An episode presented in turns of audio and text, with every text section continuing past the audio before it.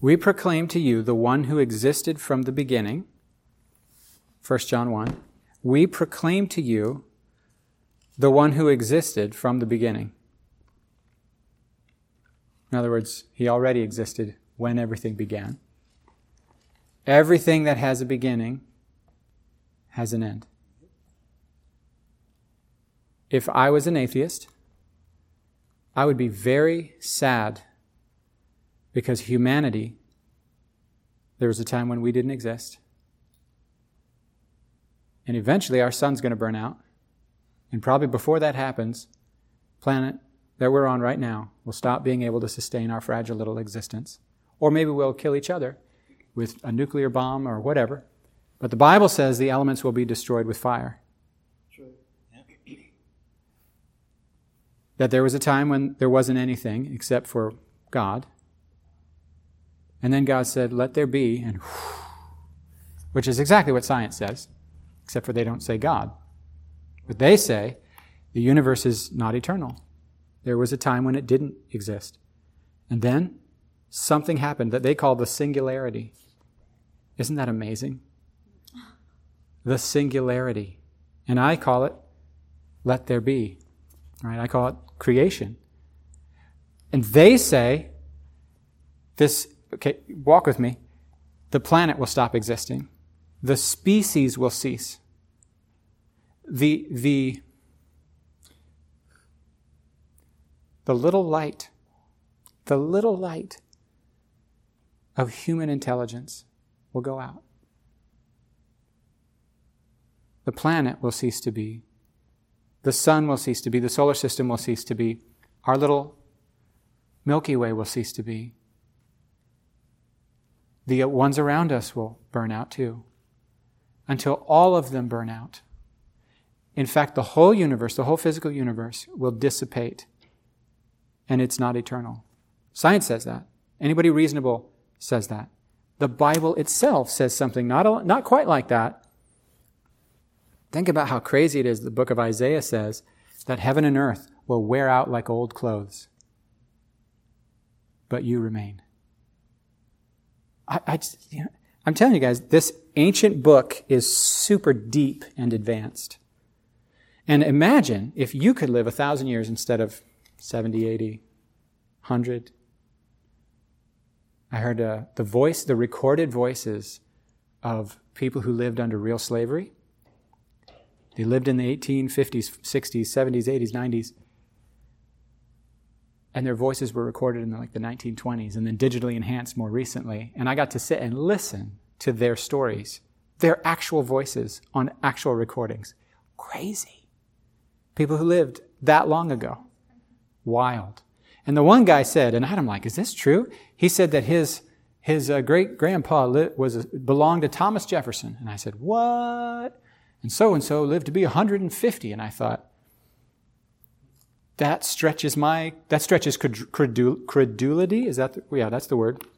That's hard to believe. Although, I bet you had a healthy lifestyle. Holy smokes. Anyway, okay. But if you could live to be a thousand years old, that's an interesting thought experiment. Let's say you could stop the breakdown of your DNA, because that's what causes aging. Your DNA stops replenishing.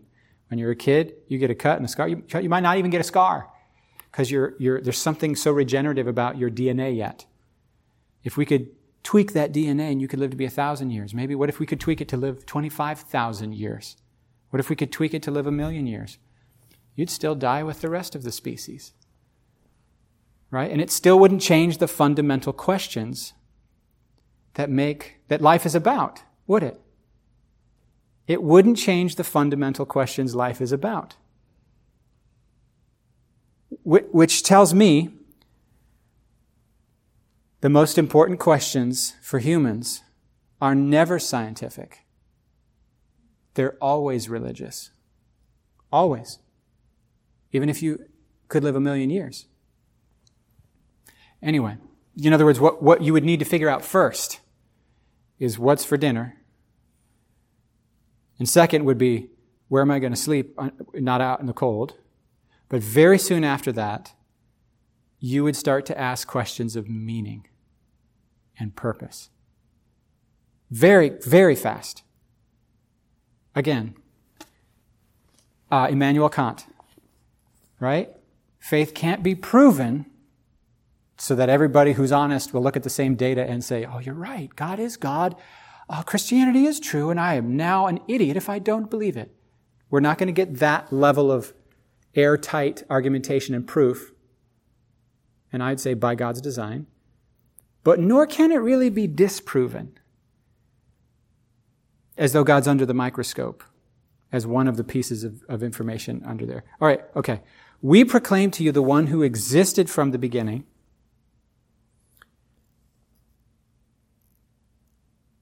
Everything has a beginning. Everything that has a beginning has an end. God doesn't have a beginning, therefore, he doesn't have an end. That's a faith claim that I'm making. It's not a, just a logical claim. And John says, this invisible one that everything depends on, that everything came from, and that who, and that who in himself outlasts everything, actually we heard him and saw him. I don't remember which theologian said this. It was, er, he, was, he, was, he was not happy about it, but he called Jesus the scandal of particularity. As long as God is vague, as long as God is vague, we can, we can sort of say, we can sort of make him however we want him. But if God breaks into history and shows up and says things and does things, now, I'm, now I can disagree with them and be offended by them and be bothered by them. I have to be confronted by a God who shows up, a God who stays as people's ideals lived out. Right? Remember, we, talk, we talked about this a little bit ago that Carl Jung, you guys had a little mini college course, you know? Carl Jung, the psychologist, said that everyone can't help but, but, but serve God, even if they're an atheist, because whatever it is that they're serving as absolute to find meaning and fulfillment as what's right and good, because people devote themselves to what they believe is right and good, even if they don't love God, except for really, really people who are not lined up with their, their soul, right? He said, even an atheist is still, still has a God and can't help shake that, that, that intuition because your body is smarter than your mind. This is, we would say that's dumb, but our body knows, just like fish know the way to the stream where they were born, Birds know how to migrate. Those osprey don't teach their young how to migrate, guys. They leave. They don't care. Their kids are on their own, and somehow they find themselves to North Africa and the Caribbean and the Bahamas. what? what are you talking about? How do they know? I don't know. And how do they know when to come back? I put in my calendar when the osprey came back because I walked Caroline home from school. And I put in my calendar because I want to know next year. Did they come back in the same week? What do they base it on? Temperature? How do they know? They know in their bones. And you know in your bones. You know in your bones. Deep in your bones, you know that if you talk bad about someone behind their back and then the next time you see them, that it was wrong. You know in your bones that when you stand up and do the right thing, even though it was hard, that it was worth it, even though it hurt. Where does that come from? And Carl Jung says, we all share that in common. You don't learn it from your culture. I think our culture would say that. Carl Jung's smarter than our culture, by the way. The best atheists lived a couple hundred years ago. Nietzsche and, and some of those guys were way better atheists than the new atheists. The new atheists are like, God and the Bible's mean. Nietzsche actually worried about atheism. When he announced that God was dead, he wasn't happy about it because he thought chaos would ensue. He thought bad stuff was about to go down, and he was right. French Revolution and all, and all sorts of wars. Okay. We proclaim to you the one who existed from the beginning. We've heard him. We've seen him. He's actually broken into history. We saw him with our own eyes. We touched him with our own hands. He is the word of life. This, this word word is logos. It's a philosophical word. It's from, it's from the uh, Stoics. They said there's like a there's like a there's like a code, right? Like like if you write code for a website, it's all ones and zeros. But you have to know how to work the code to make the website look and operate correctly. And the Stoics said there's a code embedded in the fabric of, of the universe called the Logos. It's the, it's the wisdom, it's the, it's, the, it's the Word of God. And John, in his Gospel of John, says that the, the, the Word gives life and light to every person. Every person has that spark, that intelligence in them. That's what Carl Jung was saying. That we all, we all have truth within us that we don't even, we didn't learn it at Sunday school. We have it as, as a human, or Paul says, the Gentiles even have the law written on their hearts, even though they never learned the Torah. Right? So this Logos became a person. The Stoics said when we line up with Logos, then we have harmony and peace, and we are set right. Crazy they knew that. Because John doesn't say, those guys are idiots. He says, yeah, that's right. Correct. I'm putting it in here. Okay. He, he met the Logos, the word of life. This one who is life itself was revealed to us, and we've seen him. And now we testify and proclaim to you that he is the one who is eternal life. He was with the Father, and then he was revealed to us, and we proclaim to you what we ourselves have actually seen and heard, so that you may have fellowship with us. And our fellowship is with the Father and his Son, Jesus, Messiah. And we're writing, writing these things to you so that you may fully share our joy. This is the word of the Lord. So the question that Mary and I were kind of, well, I was doing the talking beforehand was I said, I'm kind of obsessed right now with the question of how you know what you think you know. Because if I said to someone who said, I am a woman in a man's body, and if I said, How do you know that? I feel that. But what is your evidence for that? My feelings. Okay, but what if those feelings change? Right? I, am guessing there would be some form of circular reasoning going on.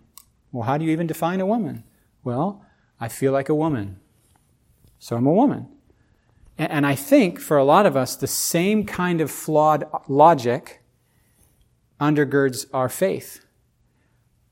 If I said to you, what is the basis? Where do you look for evidence of what God's will is?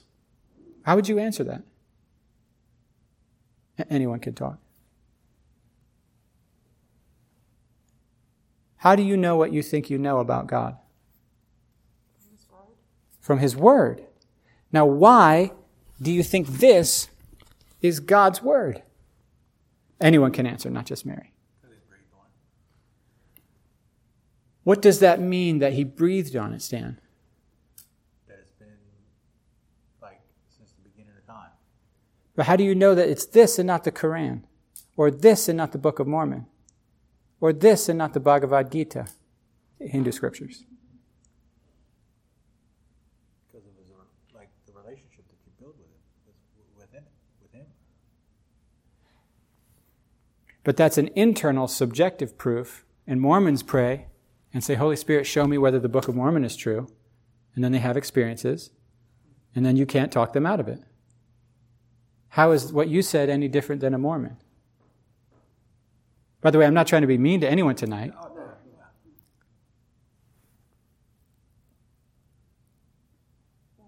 You had a look that said, I'm going to talk. When you go through life, you kind of know what brings life and what brings death. And Mm. What brings life matches that. Mm. So you're measuring the helpfulness of the scripture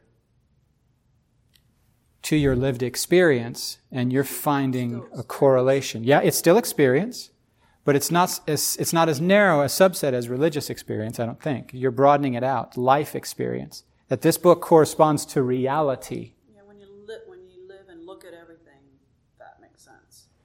This book corresponds to reality. The person on that book makes sense. Yeah. Interesting.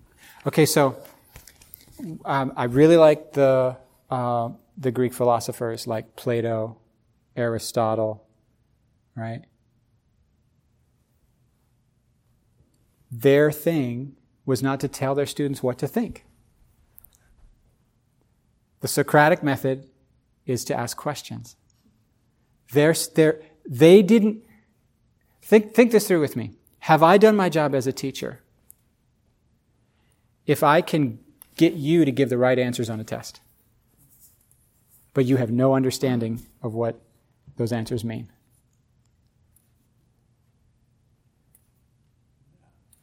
Did, did you notice that Jesus, we talked about this earlier, in public, he doesn't preach like I preach.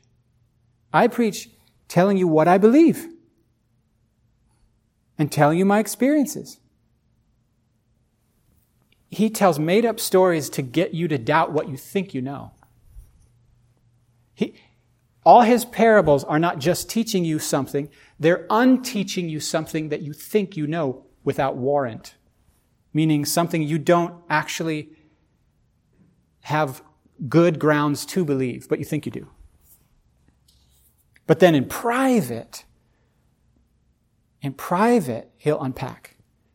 To the ones who have ears to hear, to the ones who actually are open. Because when, this is what we were talking about earlier, I told Mary, I said, I'm kind of really interested right now in debate important issues because when I tell you you're wrong, or when I give you a piece of, inform- of, of data, of evidence for what I believe that contradicts what you believe, psychologically what happens inside of you is that evidence, instead of convincing you,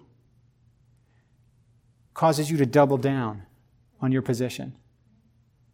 And, if, and the more people that are present in the interaction, the more your pride is at stake, and the less open to changing your mind you'll be, because that's, that's has to do with a hierarchy of humans are intensely hierarchical. So Jesus knows this. This is what I'm intrigued by. How do we engage people, Jesus, who are not convinced that you're good, who are not convinced, like I am, that belief in a creator makes the most sense of the most data. It makes the most sense of the most data. I'm convinced of that, and I have reasons for those things. But just because I have reasons for those things doesn't mean those reasons are the, only, are the real reason I believe those things. I'm going to unpack that. Just because I have good reasons for my faith doesn't mean those reasons are why I believe my faith. I actually believe my faith largely because of what Stan said I know God. But not only do I know God, I have rational evidences and arguments that, sh- that can hopefully show people that my belief is reasonable. Did that make sense? But if I just come at you and say, um, um, global warming, global climate change is true, but we don't need to freak out about it. Let's say I believe that. And I come at you, and you are of the opinion that it is a big hoax, it is a big leftist liberal agenda, and that, it's, they, that they're just fooled, that they've all told each other what they want to hear, and now they've turned it into a panic thing. Actually, there was a young college student in an interview I watched, and the guy said, Why do you believe in global climate change? And she said, All the experts say so. And, she, and he says, How many years do you think the planet has left? She said, Probably six. She was at college, y'all. He said, I'm not worried about her because it, she clearly doesn't really believe that, or she wouldn't be at college. She's living as though that's not true while claiming she believes it. So she doesn't really believe it. You don't have to freak out. But if I wanted to convince someone who believed different than, differently than me on that issue, probably the worst thing I could do is just stand there and spout facts to support my, my side. Because for whatever reason, a lot of these issues are really emotional. I don't know why. I know people that if, if I said to them, I'm not a young earth creationist, I believe in the universe is 13.8 billion years old, and God used evolution to get us here, and that I fully believe the Bible, fully believe the Bible, every bit of it, they would, they would be so triggered they couldn't receive, they couldn't, rec- some of them could probably not receive grace from my preaching after that. Because they've so built identity on their particular version of that narrative. And now, by the way, if you don't agree with me on that, that doesn't trigger me. I'm cool with that. That's fine. This makes the best sense to me. And if I'm wrong, I'll be happy to upgrade my, my thinking. But so, how do we take people to where they're not? And, and I think this is partially why Jesus, reading people well, in public spoke differently to the general public than he did to those who were committed disciples. He, right? Without a parable, he didn't say anything. But in private, he explained these things to his disciples. So I'm intrigued. This is, we, we were, Evan and I love Tim Keller a lot. So you're saying it's better for me to talk to him in private than it is? Explain. Oh, you're joking. I'm. Um, I'm interested in us talking about Jesus in public. I, I do got something. Go for it. So, because I know the scripture says don't don't argue with with people. So it's like, what what do you do? What do you what do you do with that? You know I mean, like, And meanwhile, Paul debated yeah, every Sabbath with Jewish people about whether Jesus was the Messiah and debated with Greeks when given the opportunity that his God is the real God and that their gods are kind of lame. and so the debate is real. Now, uh, and I- so I'm not saying we don't debate, Stan. yeah, yeah. Deba- I think debating and arguing is two different. Is two Oh, different yeah. So it says, don't, Paul says to Timothy, this, is this what you're talking about, Paul, where Paul says to Timothy, the Lord's servant must not quarrel? Yeah, Hmm. Yeah. Yeah. because debating is, is different when you know you have you have an idea and I have an idea, and you know, or one person has an idea, and then you debate about that. You talk about that, and you say, okay, well, this is what I believe about this idea, and this is what you believe about this idea, and your idea might be different than mine. Is that is that correct? Yeah, and debate is wonderful. Yeah. I, I, I actually watched some debates between an atheist, several debates. One between Christopher Hitchens, who died of cancer about a decade ago. I love Chris Hitchens, and I commented on the debate. William Lane Craig was the theist. I like him too. But apparently, if I read the YouTube comments, I'm not allowed to like both of them. And I'm supposed to declare one of them the victor. When actually, I felt that William Lane Craig lost the debate because he was playing a logic game. And that's not how humans make decisions. Christopher Hitchens was playing a beauty and a goodness game. And I disagree with his conclusion, but I love hearing the man talk. Love it. Okay. And I watched that debate, and in the comments, you get the theists all saying, Craig wiped the floor with him. And, and the, the atheists saying, because YouTube comments are actually fun to read in 2023. They did not used to be. They are a lot better now. I don't know why. Twitter is dangerous, though. I don't go on there very much. I went on there the other day, and it's like, ah, totally Steve Martin in the movie Roxanne, where he puts two quarters in the newspaper machine, takes it out, takes a few steps, and then goes, ah, ah, and puts two more quarters in, opens it, and throws the, bag, throws the newspaper back in, and shuts it. Oh, that's Twitter to me. Uh, face, Facebook, I can handle a little bit. But anyway, the atheists were like, I don't see how anybody could watch this and not see how Christopher Hitchens wiped the floor with this moron. Christians are idiots, you know? And, and I'm going, so my comment was, I miss Christopher Hitchens. He was a magnetic, uh, incredible, insightful gem of a human. Love that man. He, I think, was the one who went to the Vatican when Mary of, uh, of Calcutta, um, Oh, yeah. uh, Teresa, sorry, Mother Teresa, I'm sorry, of Calcutta, when she had died, and then the Catholic Church was to declare her a saint, they have to, they ha- in the Catholic Church, you guys know I disagree with this theology, to be declared a saint, I mean, come, on, man, I'm already a saint. That's just ridiculous. But to be declared a saint, you have to have, while you're in heaven, miracles. So somebody has to like, and so somebody had an amulet from her or something in, in her name and put her, put her hand on a tumor and the tumor shrank. And Christopher Hitchens, the atheist, was brought into the Vatican, if I understand correctly, to be the devil's advocate, to argue against this sham of a charlatan And that's a bold dude who, yeah. They come up against Mother Teresa. Yeah. Well, he wasn't trying to say she didn't do good things. He was trying to say her entire worldview is poop. And she's a phony and a fake, and everyone who claims miracles is a liar because miracles don't happen. And it's fanciful stupidity, and there were other causes that corresponded. Yeah, the tumor went down. We don't deny it. But the reasons the tumor went down are not because of Mother Teresa. So, yeah. I watched another debate of a similar thing between a theist and an atheist, Sam Harris and Jordan Peterson. And that stuff actually butters my bread. I also watched a debate between a, a Protestant and a Catholic. And the debate was over the Bible. Is the Bible our highest authority, or is tradition alongside the Bible our authority? And then after the debate, those same two guys changed venues, nobody was around, and they sat down and had a second conversation as friends, as brothers. No longer at each other's throats saying, here's why you're wrong and stupid, and your whole tradition needs to repent and join my group. But then afterward, they were just sitting by themselves with no crowd.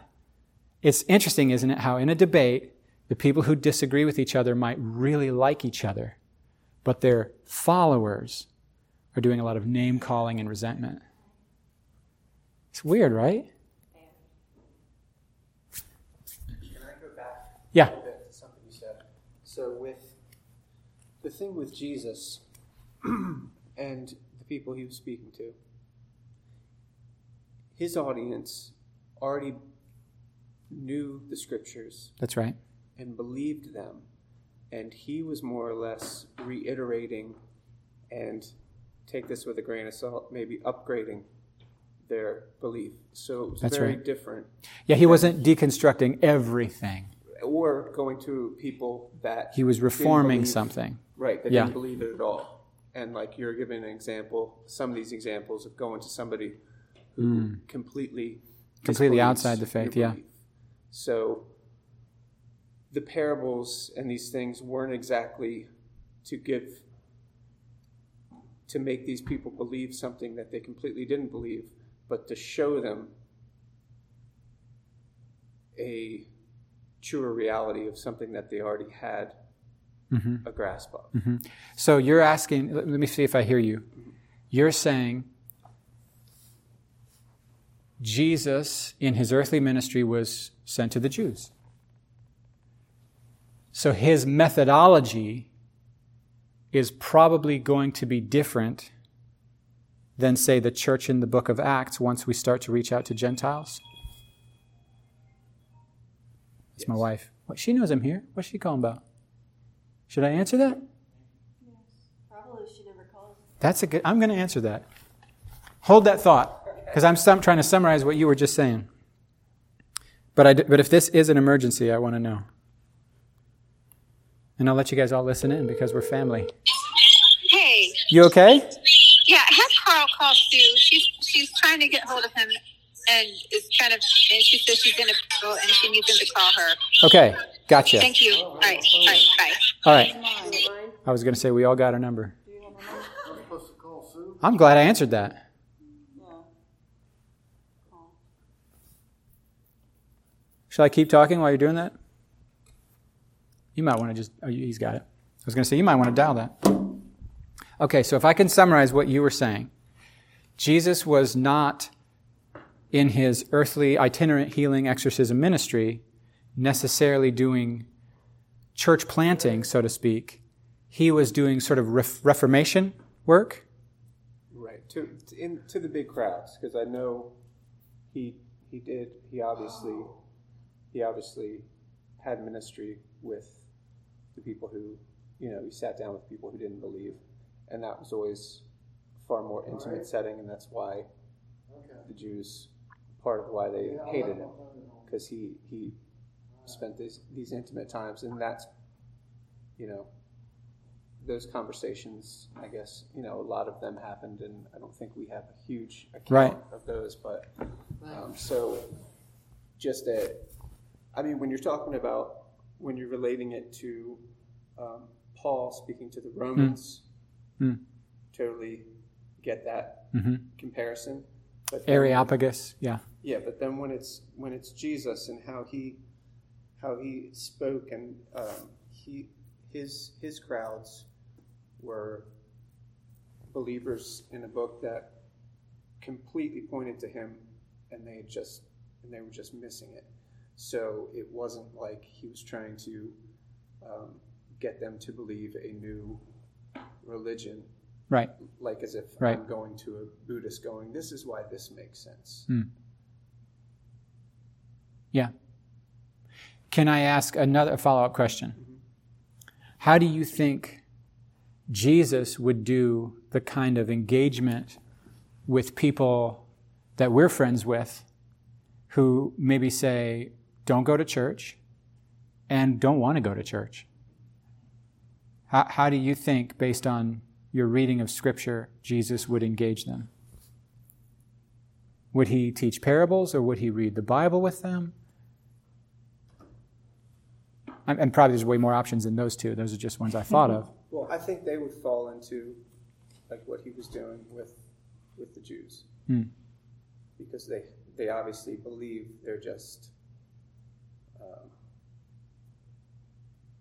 missing the missing the big picture, but they're already in line.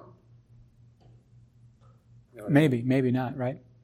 Yeah. Well, I mean, you said that believe what we believe, but but just don't. Oh, no, I didn't necessarily mean they believed what, what we believe. What'd you say? Our Uh, our friends who may not believe what we believe and may not even want to be a part of a church community. In other words, if they're interested in coming to church, like they say, that's a, that shows they have ears to hear, even if they don't claim faith yet. saying they're not Christian. Yeah, they're they're not yet. They're I you know we would hope we would call them with hope pre-believers, and they may be hostile. And and so this really is one of my premise is I want us to be deep thinkers who know who have really thought through why we think why we know what is the what is the evidence for my beliefs. Why do I have grounds to believe what I ha- what I believe? And then I want us to kind of figure out how to helpfully engage people to get them to question why they believe what they believe.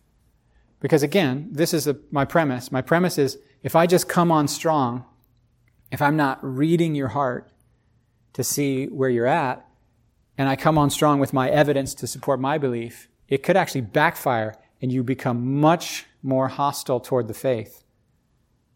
Right? Like I've told you, I'm not a big fan of street preachers who stand out there and yell at everyone, but I'm really impressed with people who engage in conversations and genuinely have com- like a real conversation.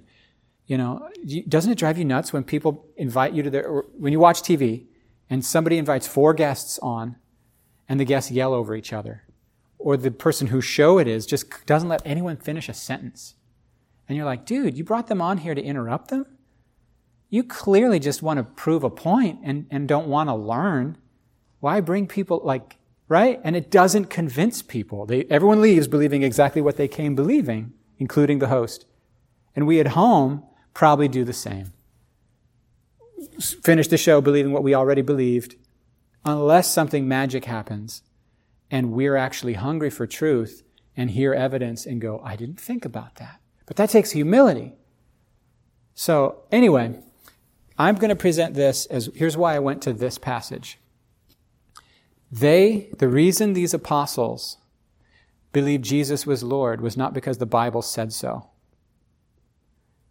Well, why do you believe the Bible? Because it says it's the Word of God. What, but wait, but why do you believe it's the Word of God? Because it says it is. Dude, that's circular reasoning. That's moronic. That's like, I believe I'm an elephant. Why? Because I believe I am. What is a woman? A woman is anyone who identifies as a woman. But that's not a woman. A woman is a biological, adult, human, like female. You know? I heard a guy say, and I thought this was really good. He said, gender is made up. Sex is real, gender's made up. He said, there's only two sexes. There's no genders, and there's infinite personalities, and they're all fine. So you don't have to surgically mutilate yourself. Because God made you the way you are. There's two sexes, no genders, because that's a human made up nonsense thing. And infinite personalities. And it's okay if you're a tomboy, if you're a girl who's a tomboy, it's okay if you're a guy who cries and picks flowers. That's fine. No big deal. Can we get over these weird gender stereotypes that apparently we're reacting to so strongly we have to mutilate ourselves? Okay? By the way, I, I don't mean to get off on this stuff, but I, stuff takes root in people's mind. How do you get somebody out of such a deeply held belief? And these guys met the real Jesus, encountered the real Jesus. You can't talk them out of this because they don't believe it because of ideas. They don't believe this because they're part of a cult that's brainwashed them. You cannot talk them out of this faith because they know Jesus, they've seen him, they've eaten with him, they saw everything he did. This is their eyewitness, real world tangible, historical, evidence based, rational conviction that they saw him after he was crucified. And every one of these original apostles that claims to have seen him alive died for this faith. If they set this up to be a hoax to fool the world into believing he was really alive, they were committed enough to the hoax to die for it. That would be weird, wouldn't it? That would be really weird. They knew exactly why they believed what they believed. No one fooled them into it. No one talked them into it. See, if I'm so smart and so good with words that I can talk you into something, someone else smarter than me is going to come along soon and talk you out of it. Faith has to be more than somebody smarter than me said it and I believed them. Which goes back to my thing about the teachers. I was starting, starting to ask you the question Would you think I'm a good teacher if at the end of my class everyone can memorize, you know, the periodic table of elements and reproduce it. Every one of my students, when I'm done, they can all draw it and write out every single one perfectly. And not one of them understands what, it, what any of it means. See, a good teacher doesn't just tell you what to think. A good teacher helps you learn how to think. Right? A good, a good, uh, a good teacher with an apprentice isn't somebody who knows how, okay, I, I studied how he did his blacksmithing. And then you say, what temperature does the metal have to be? And they go, it has to be this, this, this many degrees. Oh, cool. What do you call the blower that we use? Oh, that's called this. What do you use that? Well, we call that a forge. What do you call it? Well, these are those specific tongs. What do you call a nail that's bent this way? Well, that's what we call this. Can you do that for me now? No, I've never done it. I don't know how to do it but I know the theory. That's a failure as a teacher, right? And Jesus, as a master discipler, he's here to train us in the things of the kingdom. He's not interested in us giving the right theological answers. He's inter- interested in us knowing how to walk with the Father in real life. He's very interested in that. He walked with the Father and said, Walk with me, and I'm going to teach you how to walk with the Father which is really intriguing. Like, meaning the difference between Western educational systems. But also, I'm saying go back to the Greek philosophers, and their goal was not to reproduce their beliefs in their disciples. Their goal was to get their, their students to question unquestioned assumptions and think critically about the important things of life. Why are you here? Why do you have such a strong sense of right and wrong? You think that sculpture is better than that sculpture. Is that a real objective value or just a private opinion? Can there be objectivity with regard to aesthetics? Who's to say that Kanye West is not as good at making music as Beethoven, Bach, Mozart? Who's to say? Who are you to say? Is there such, is that, is there such a thing? As better and worse? Is there such a thing as right and wrong, and why? Can there be an objective basis for meaning and morality apart from a belief in a creator, some kind of spiritual God? If all we are is stuff, we came from nothing, the universe is burning out, heading to nothing, are these things like meaning and right and wrong? Are they real or are they illusions? These are my questions, guys, and I have been asking them since before I became a Christian. I'm still living with them, and I and I love them. I'm convinced, I'm convinced that life's way more meaningful as a theist. But I don't at all claim that if I became an atheist, I would suddenly not know right from wrong and not believe in living a meaningful life. Because again, like I pointed out earlier, that's hardwired into us. The question is is that intuition true or an illusion? And of course, Ricky Gervais would say, What do you mean an illusion? It's true, and then it's also true that when we're dead, we're dead, and that's all there is. And he would say, and I think that makes life even more beautiful because you only have it for such a brief amount of time that you need to take it seriously. If you had it forever, it would take it for granted. It's even more important and beautiful by virtue of its being temporary. I don't know. I don't know what I'm saying. I do think it's very important that we know why we believe what we believe.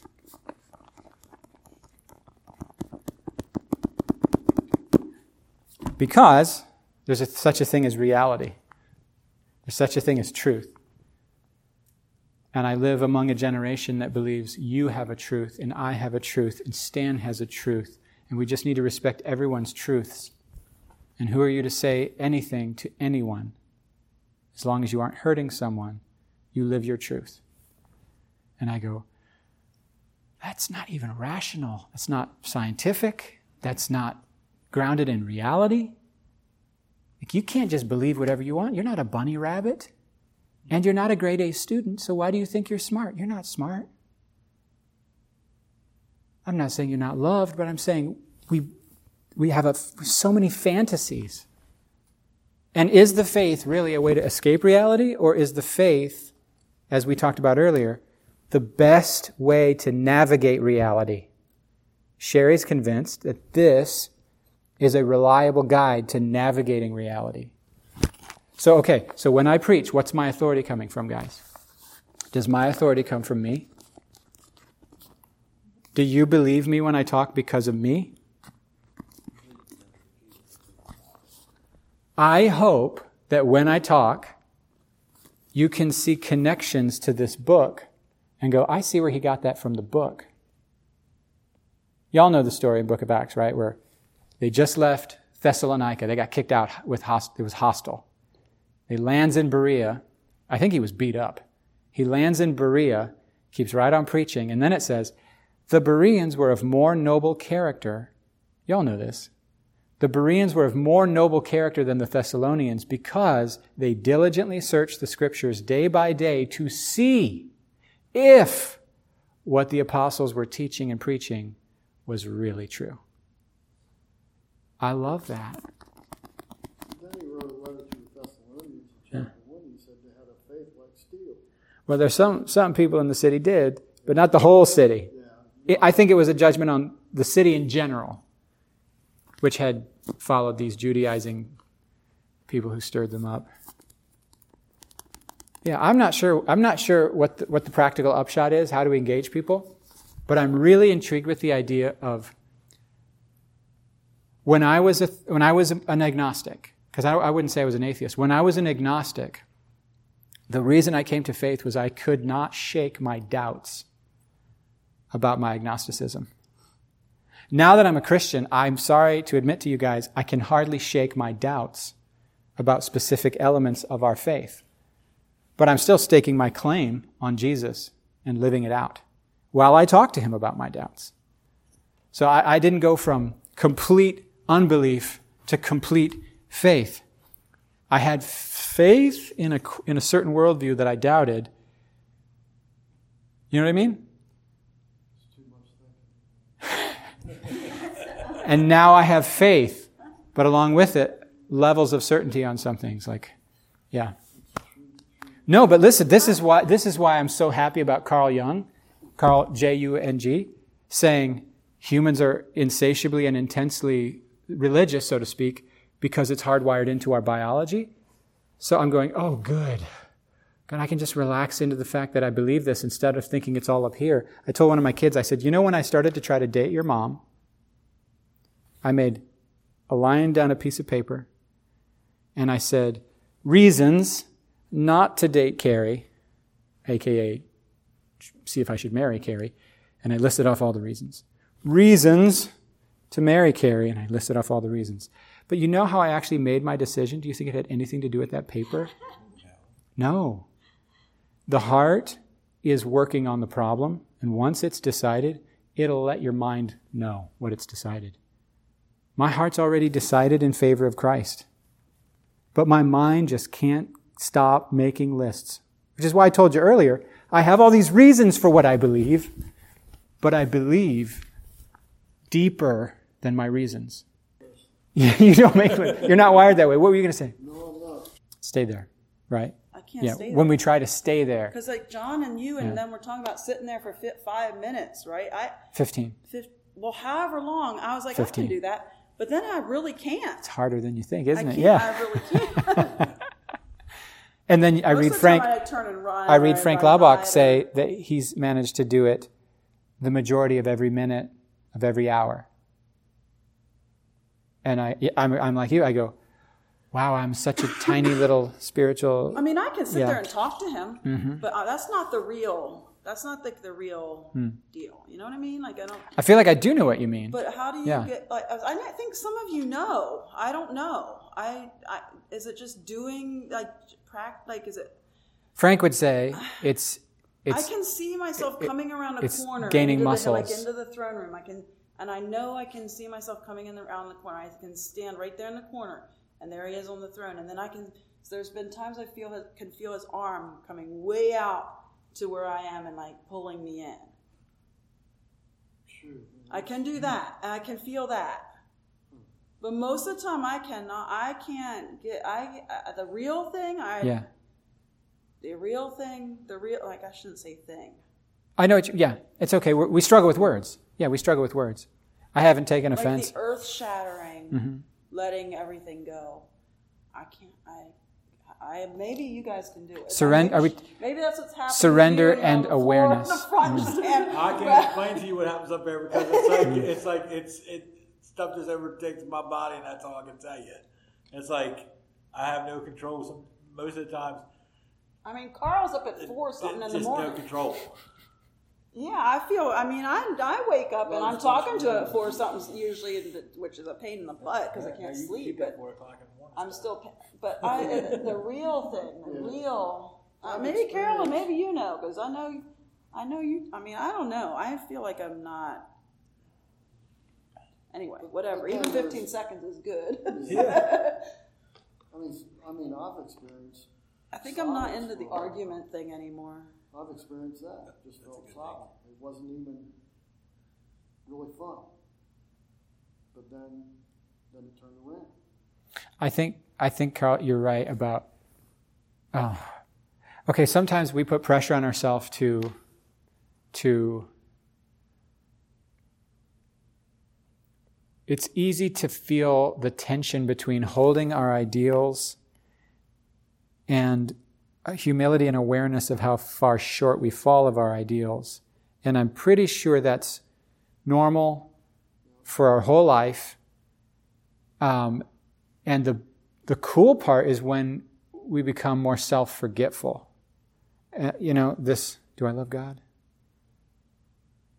Oh, I do love God. Oh, that's such a relief. But even better than that is when I haven't even thought about myself loving God. I'm just in a flow, in a state of flow. And like, like athletes that get in, in a rhythm and they become, it's, it's almost autopilot muscle memory, you know. And uh, like the albatross, I don't know, like the, the massive nine foot wingspan albatross that only comes ashore like every three, four years. And the rest of the time, they sleep in the water. And when they wake up again, they just fly. They fly close enough to the waves that the actual currents carry them. They're reading. And I had the thought, man, if I could fly, I think that that might be what I'd want to do. Just never land, just never come ashore and they live a long time. But I think about the albatross not flapping his wings and just doing what God made him to do with vi- without much effort, finding, finding the way to navigate the stream, catch the wind the right way, and not work, not strive at this thing so much. But be, be the real Sherry without striving. And, and the imperfections are fine. That's fine. We'll, learning to accept the, the, uh, the there is always going to be a gap and this imperfect seeking of God and this imperfect remembering of Jesus and this imperfect like we've got to keep grace central, grace central, grace central. Because the more we want to love God, the harder it can it can be unhelpful. Not overthinking. I do, I'm so un- but I love it. I'm so I like the opposite what I was analyzing I- I- everything. I used to I analyze everything. I don't do that. I think I know where Sherry's coming from. It's like it's like he gets close to God Mm. and he's right there, and it's like, but but you can only handle it for fifteen seconds, Not even that. Um, whatever whatever it may be. and my time keeps going down. And, the more I think about it. and you know, and it's like you know, because of because of his presence. I think it's because of his his presence. It's not because of anything that you're doing wrong. Because because the presence of God is can be so strong that we can't even we can't even with with bear it. You know, um, it, like you know, and I think I think that maybe what's going on with you. It's like his presence comes so strong that it's that it's, that it's hard for you to to, to, to, to bear it. Is that, is that, I do right? think that, and I think it's yeah. I mean, I am aware of every like how far. I think maybe the more you really know him, the more like maybe it's a sign that I'm knowing. Like Like Yeah. crazy experiences. Yeah. I don't know. They say I that they say that ask that experts while, and it's because and it's talking about that here, and Yeah. it's not talking, say it again. huh? Say it again. Um, he's been shown to us, and we've seen him. And that's our experience Our too. eyes. Yeah. We've seen him with our own eyes and touched him with our own hands, and Yeah. he's given life. And somebody would say, "Well, Tim, you don't you haven't touched him, you haven't seen him. Sherry, you haven't touched him, you haven't seen him." But Paul actually says that the objective objective evidence that we know God and that we've been accepted and forgiven by the cross is the power of the Holy Spirit confirming to us. Okay. His Spirit, Romans 8, 16, bears witness. Somebody check that for me. Romans 8, 16, question mark. His Spirit bears witness with our spirit that we are God's children. And then so many other places, like two or three other places, he says that we've received the Spirit as a deposit, guaranteeing. That's interesting language. Guaranteeing what we will receive later. So Paul views that as giving us rational warrant I'm saved. I'm forgiven. I should expect Jesus to come and bring me salvation. He came the first time to die. Next time he's coming to he's next time he's coming to rescue me and bring judgment, but to rescue the saints. That's Hebrews. I love Hebrews. That was Romans eight sixteen. For his spirit joins with our spirit to affirm that we are God's children. Yeah, see and some people would view, oh, that's subjective, so it's invalid. And Paul says, no, it's objective information that is subjectively experienced. Right? A hug is an objective thing, but it's subjectively experienced. You know? Okay, I should probably shut this down, but I can feel at least Evan has a comment. So, um, so what you were talking about about um, being more self-forgetful, like being less self-aware, Those are the good times. right? well, you know, so that was probably the root of why I loved drinking so much, Oh boy. why I loved being drunk. No Yeah. inner dialogue, I think that's right. no analyzing, no self doubt. If I thought of something, I said it, I did it. if it, if it was wrong, And yeah, exactly. But it was just I was always there wasn't that constant it the the you know self critique, self you know, and it's not all negative stuff, but just all of that went shoom, and I was just I felt like I was operating on like almost on surface. so it's run. It's a form. So it was a form of running away from oh yeah, all of the facing yourself. right the, the just the yeah, and you know the constant you know Yeah, right. And and like I said, it's not always a negative thing, but it can be extremely exhausting.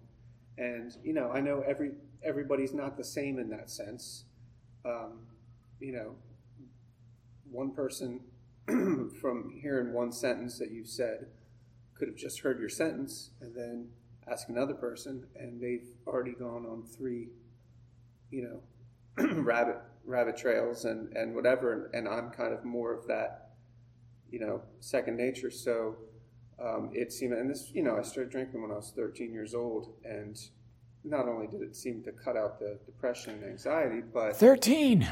yeah, so that was what I fell in love with with alcohol because it was like, ah, That know, was your savior. right. So Li- little s, let's all be clear in the recording.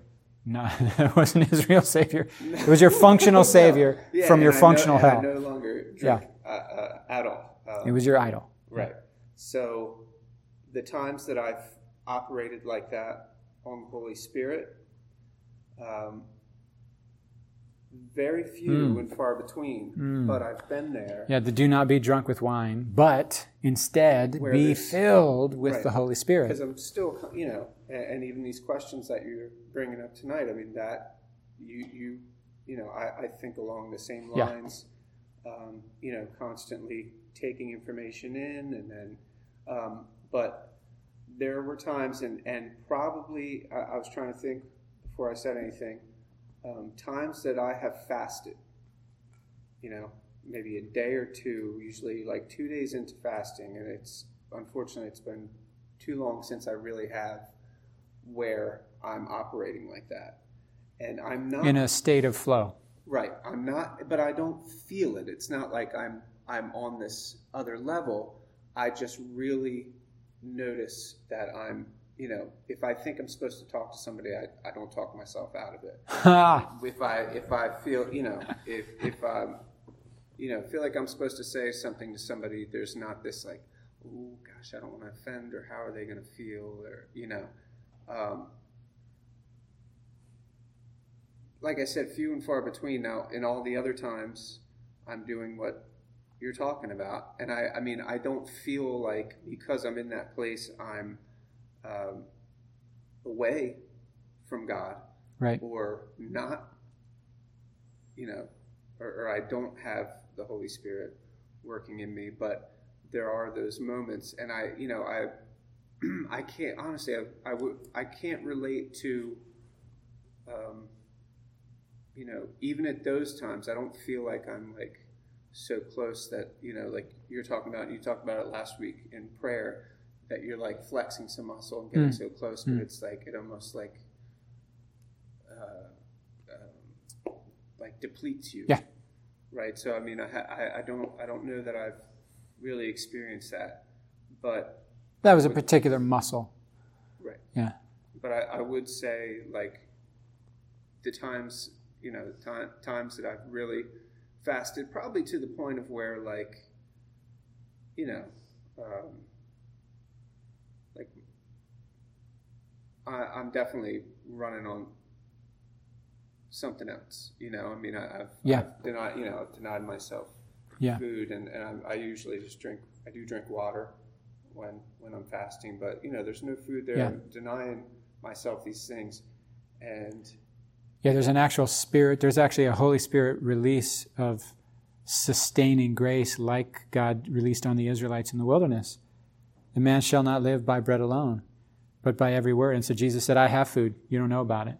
He wasn't just making he wasn't just using a metaphor, I don't think. I think he was really talking about his body being animated with energies from God's kingdom realm that sustained and guided him in his fast as he was lining up with the will of the Father. It was fueling even his body. I could be wrong, no, I, but yeah. I mean, and those, you know, those are times when, um, like we were talking about, ha- like having this closeness with God, saying that you know where you can completely confirm I, I know God, and you know I'm uh, led by His Spirit. I'm operating in His Spirit, um, and it's. it, I- think you know, it's it's a time where you're completely denying yourself, even your flesh, of its own, um, of, of everything it, everything it needs in the natural world. You know, I mean, I think I, I would get closer every time I deny myself spending money that I shouldn't spend, you know what I mean, or or um,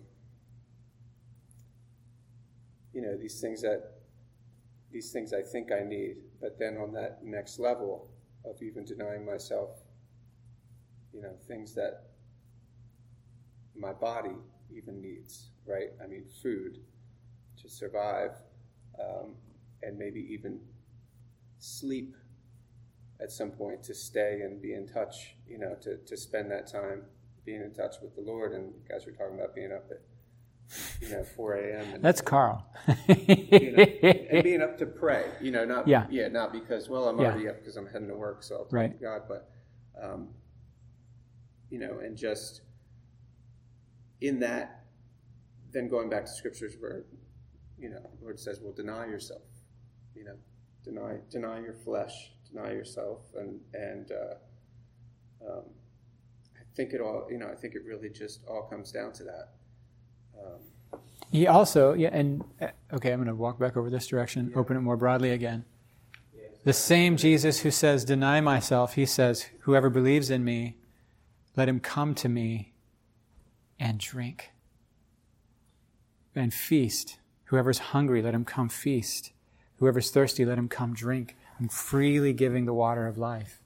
So it's like, I, I always want to counterbalance our move toward Him with our assurance of His grace and mercy and move toward us that He really. I, I, I love bracketing all these conversations in my own head with the fact that I'm so under grace. I'm so covered. I'm so found. I'm so pursued. I'm so loved.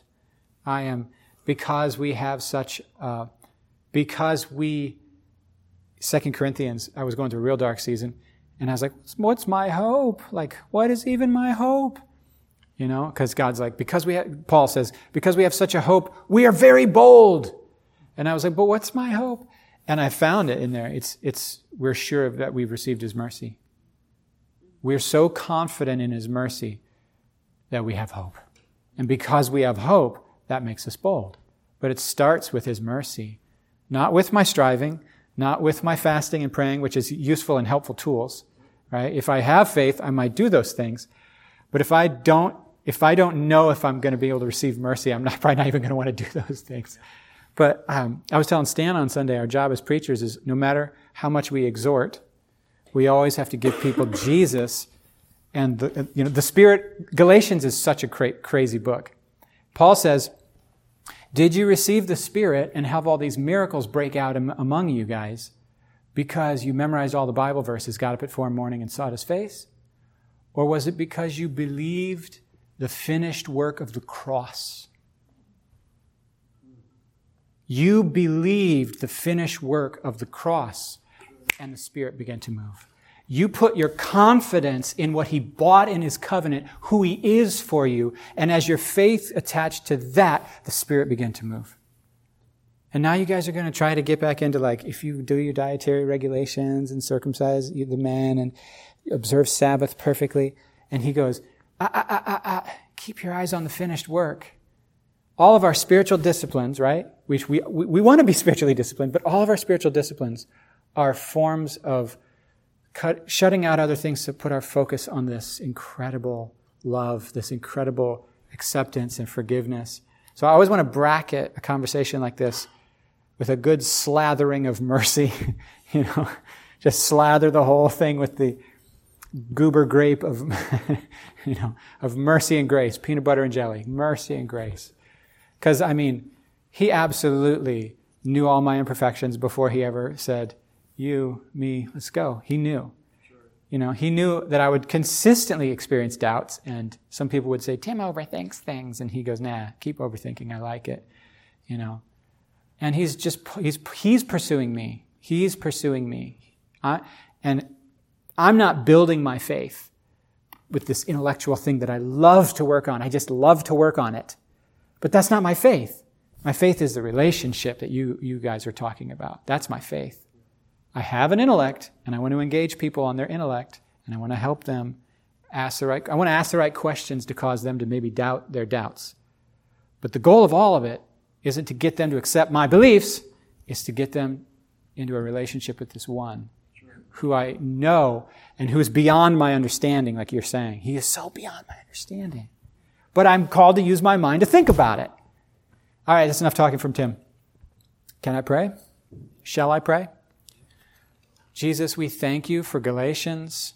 We thank you that you pour out your spirit when we just say, Yeah, I'll receive that. You did that for me. That you're for us. I thank you, God, that you broke into history so that your disciples could know the one that made them. You broke into history so we would know the one who made us. You sent the Spirit to us to confirm that we're actually yours and that we're in. And to make this mercy real, I ask God that you'd grow us, that you would teach us to think carefully and critically. Teach us what evidence to trust and how to think rationally about the evidence so that we don't have wrong ideas that don't correspond to your book. We ask that as we read the Bible, you would, you would teach us. We ask that as we listen to your Spirit, you would teach us. We ask that as we uh, operate in community, you would teach us. We ask that as we wake up in the morning, you would remind us, Good morning. I love you. I'm with you today. Instead of us thinking that it's our job to tell you good morning to make sure you're with us that day. No, you're with us. I ask God that while we're doing something completely unspiritual, you would just flood us with, with your Holy Spirit as though we were in some sort of revival. You've done that. You're seeking your children. You're pursuing your children. God, we ask for our kids to know you. We ask for you to pursue our kids. We ask for you to pursue our kids. We ask that as they try to learn how to make the faith their own, as they're testing on worldviews like hats and clothes, testing on identities, that they would, that you would touch their, their palate, that you would touch their spiritual taste buds, that they would go, nope, nope, nope, there it is, when they find you. And I ask God that you would give us the joy of in this life seeing our children come home to you because they were made for you, made by you, and they exist for you. And they're, they're going to find their peace in you. They're going to find their hope in you. They're going to find their identity in you when they come home to you. So we ask God for our kids. God, we pray for this nation. We pray for our leaders of this nation. Teach them the things that make for peace. We pray, God, for just judges, even more than just laws.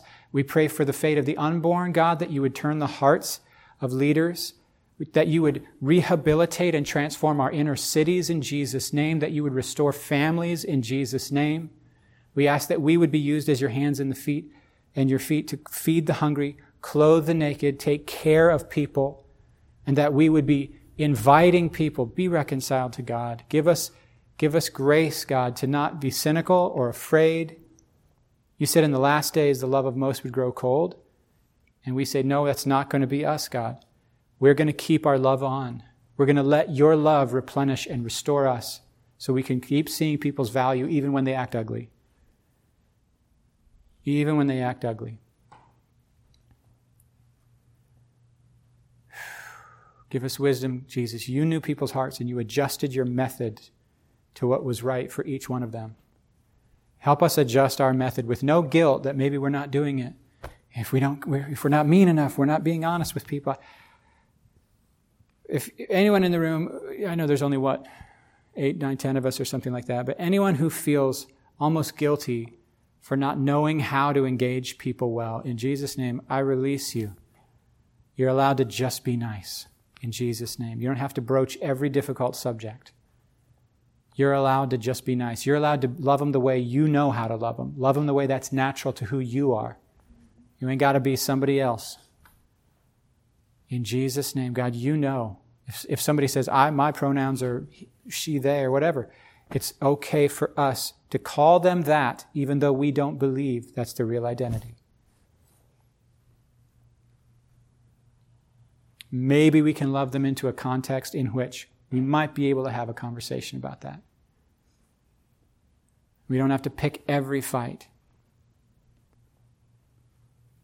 We can pray. You don't have to pick every fight. We can pray. God, we ask that you would bless our lives. You would take care of us.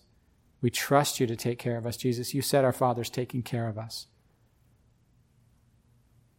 Knows what we need before we even ask. Amen.